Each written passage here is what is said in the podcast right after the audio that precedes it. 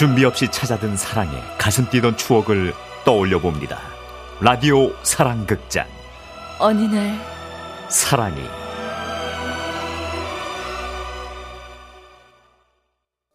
황혼이 밤을 불러 달이 떠도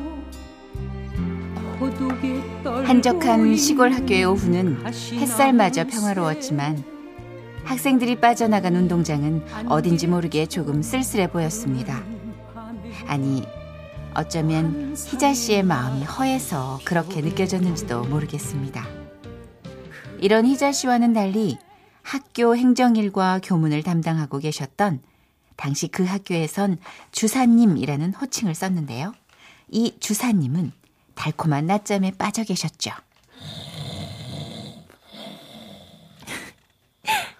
어젯밤에 또 한잔 하셨나 보네.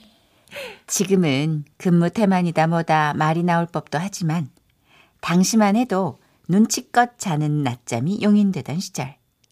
희자 씨는 그런 주사님 옆에서 당직을 서고 있었습니다. 그런데 그때였습니다. 저, 저, 저, 시, 시, 실례합니다. 잔뜩 긴장한 나머지 말도 제대로 나오지 않은 듯 한 남자가 교무실 문 앞에 우두커니 서 있었습니다. 네, 어, 어떻게 오셨어요? 아, 저, 저, 저 치- 책 필요 없으신가 해서요. 저, 이- 아, 이, 이, 이, 이 게요, 총, 그, 스- 스- 30, 서- 서른 권인데요. 전집으로 사시면 싸게 드려요. 남자는 연신 땀을 닦으며 발발 떠는 목소리로 말을 이었습니다. 할부로 일정 금액만 납부해 주시면 한 달분은 제가 대, 대신 내드릴게요. 어, 네. 근데 책 목록을 보니까 아, 이 책 이미 읽었거든요. 어, 이 옆에 있는 것도 읽은 책이고 어, 이것도 읽었네요. 이것도요. 희자 씨는 어려서부터 책 읽기를 좋아했습니다. 한 번 읍내에 가- 나갈 때마다 책을 10권씩 한꺼번에 사오기도 했으니까요. 아, 읽은 책들이 너무 많아서 못 사겠어요. 아, 그러세요? 네. 그럼 안녕히 계세요. 남자는 늘어놓았던 팜플렛을 챙기다가 문득 물었습니다. 저 근데요. 네. 물 한 잔만 얻어 먹을 수 있을까요? 그러고 보니 남자의 입술은 바싹 마르다 못해 갈라져 있었고 희자 씨는 그 모습이 너무도 안쓰럽다는 생각이 들었다죠. 어, 음, 아, 누가 왔어요? 어, 아니에요. 계속 주무세요. 아, 예, 예. 저 이쪽으로 오세요. 희자 씨는 교무실 한쪽에 놓인 양은 주전자를 들고 와 손잡이가 없는 갈색 물컵에 물을 따라 주었습니다. 드세요. 보리를 넣고 끓여서 맛이 괜찮을 거예요. 네. 고맙습니다. 그런데 두 손으로 컵을 받아든 남자의 손을 언뜻 보니 왼손 검지 손가락이 없었습니다. 아, 제, 제 손이 좀. 아, 잘 마셨습니다. 여기 컵이요. 그가 어정쩡한 인사를 하며 뒤돌아섭니다. 그 순간 희자 씨는 생각합니다. 밥은 먹었을까? 먹었거나 말거나 그 순간 왜 그게 궁금했는지 희자 씨는 지금도 모를 일이라고 손을 내줬습니다. 사랑이란 두 글자는 외롭고 흐뭇하고 사랑이란 두 글자는 저 혹시 식사는 하셨나요? 에? 저요, 선생님? 아, 아 아 니요. 저기 책 팔러 오신 분한테 한 말인데. 예? 저, 저요? 아이고, 왜요, 선생님? 배고프세요? 네. 제가 아직 점심을 못 먹어서 짜장면이 먹고 싶은데 한 그릇만 배달을 잘 안 해줘서요. 아이고, 이걸 어쩌나. 저는 이미 먹었는데. 혹시 드셨어요? 아, 아니요. 사실 오늘 한 끼도 못 먹기는 했는데. 아, 그럼 잘 됐네요. 같이 드시고 가세요. 정말 그래도 될까요? 폐가 되지 않는다면 제가 좀... 그렇게 두 사람은 가만히 식사가 오기만을 기다렸습니다. 이 일은 오래 하셨어요? 이제 두 달 됐어요. 제가 일을 오래 한 건 아니지만 이렇게 호의를 베풀어 주신 분은 처음이네요. 고맙습니다. 일이 잘 풀리면 제가 꼭 곱빼기로 식사 대접할게요. 아, 겨우 짜장면인데요, 뭘. 그날 남자는 희자 씨가 남긴 짜장면까지 싹싹 긁어먹고는 다시 한번 허리 굽혀 인사했습니다. 잘 먹고 갑니다. 안녕히 계세요. 돌아서 가는 남자의 뒷모습을 희자 씨는 한참 동안 물끄러미 바라봤습니다. 말을 유창하게 하는 것도 아니고 차림새가 세련된 것도 아니고 부침성이 좋은 것도 아닌데. 아, 과연 저 남자가 세일즈를 잘 할 수 있을까? 희자 씨의 입에선 한숨이 절로 나왔습니다. 그러다 생각했다죠. 그게 나랑 무슨 상관이람. 하지만 얼마나 시간이 흘렀을까요? 다시 당직을 서게 된 희자 씨가 점심 주문을 하려던 순간 생각난 사람. 그 남자 밥은 먹고 다닐까?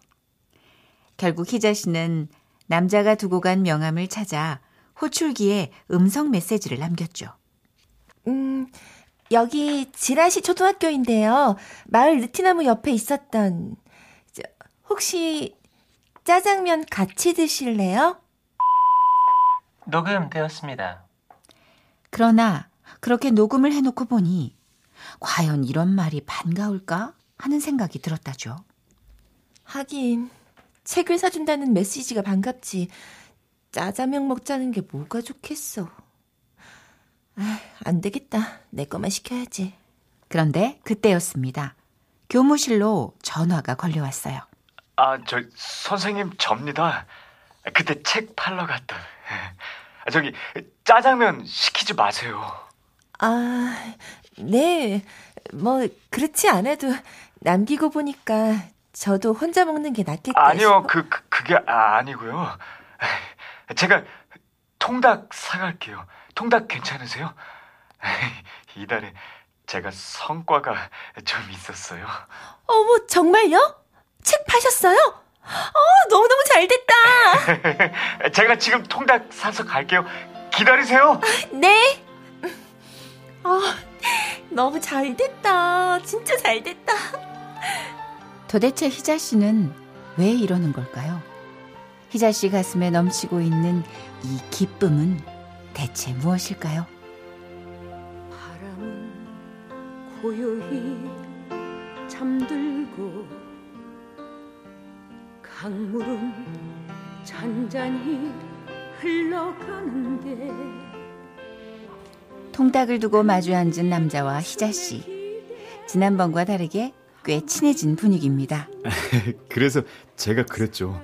사모님, 아드님을 영재로 키우시려면 이 책이 필요합니다.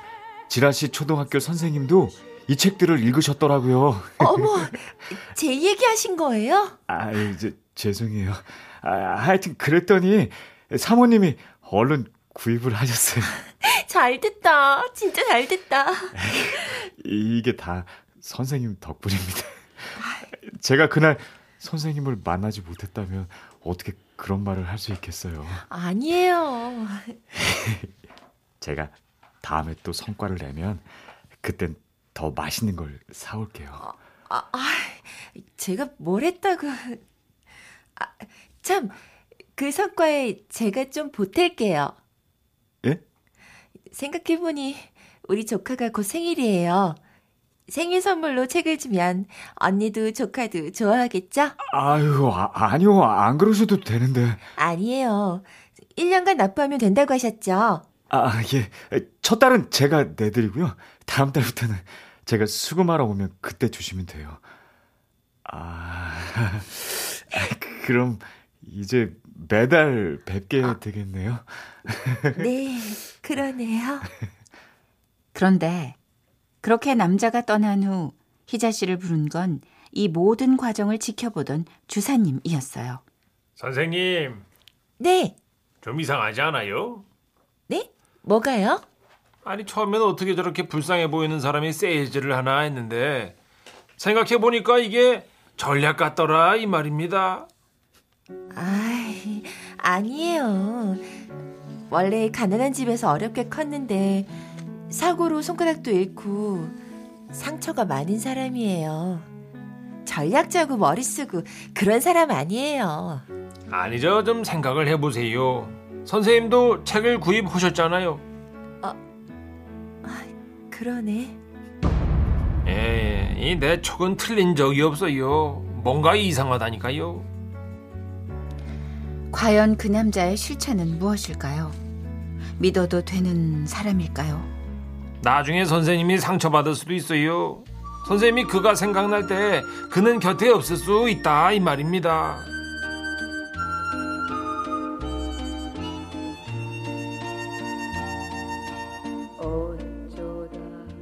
그는 한 달에 한 번 꼬박꼬박 할부 책값을 받으러 학교에 찾아왔습니다. 그리고 어느덧 마지막 달이 됐을 때 마지막 할부금을 받아들고 남자는 말했죠. 그동안 감사했습니다. 그러면서 손을 내밀었는데 그때 희자 씨는 어딘지 모르게 그가 달라졌음을 느꼈습니다. 그랬습니다. 예전에 그는 손을 숨기려 했는데 지금은 당당히 손을 내밀어 두 손으로 악수를 청했죠. 그리고 그때서야 희자 씨는 깨달았습니다. 그러고 보니 차림새도 1년 전과 너무 달라. 너무 멋있어졌어. 어깨도 당당해지고. 이 사람을 이렇게 바꾼 힘은 뭘까? 저 다음 주에 포상 휴가 갑니다. 네? 포상 휴가요? 네. 그 우리 회사에서 제가 실적이 제일 좋아서요. 네, 어머, 아, 축하드려요. 그래서 선생님 선물을 사고 싶은데 그, 그래도 될까요? 선물 하나 앵기고 전집 하나 더 발라고 하는 거예요. 속지 마세요. 저, 그, 그러니까. 아, 저 그게- 부담 드리려는 뜻은 없습니다. 저, 그, 그럼 예. 그렇게 바로 돌아서는 남자가 희자 씨는 왠지 서운했습니다. 서운해하지 마세요. 만약에 선생님에 대한 마음이 진심이었다면 저 양반 저 오지 말래도 올 겁니다. 진짜 그럴까요? 그러나 하루가 지나고 이틀이 지나고 한 달이 지나도 그는 오지 않았습니다. 거봐요. 제 말이 맞죠? 그때였습니다. 교무실 문이 열리고 들려오는 낯익은 목소리. 실례합니다. 김희자 선생님 계십니까? 고개를 들어보니 문 앞에 그가 서 있었습니다. 어, 영서 씨. 이, 이, 이렇게 가, 갑자기 죄- 죄- 죄송합니다. 사실 선물은 진작 사, 사왔는데 고, 고민을 많이 했어요. 그는 처음 학교에 찾아왔을 때처럼 많이 떨고 있었습니다. 무슨 고민이요? 제가 감히 이걸 드려도 될지. 아이, 근데 여기서 포기하면 안 될 것 같아서요. 그 남자는 얼마나 가지고 다녔는지 내 귀퉁이가 다 달아진 쇼핑백 하나를 내밀었습니다.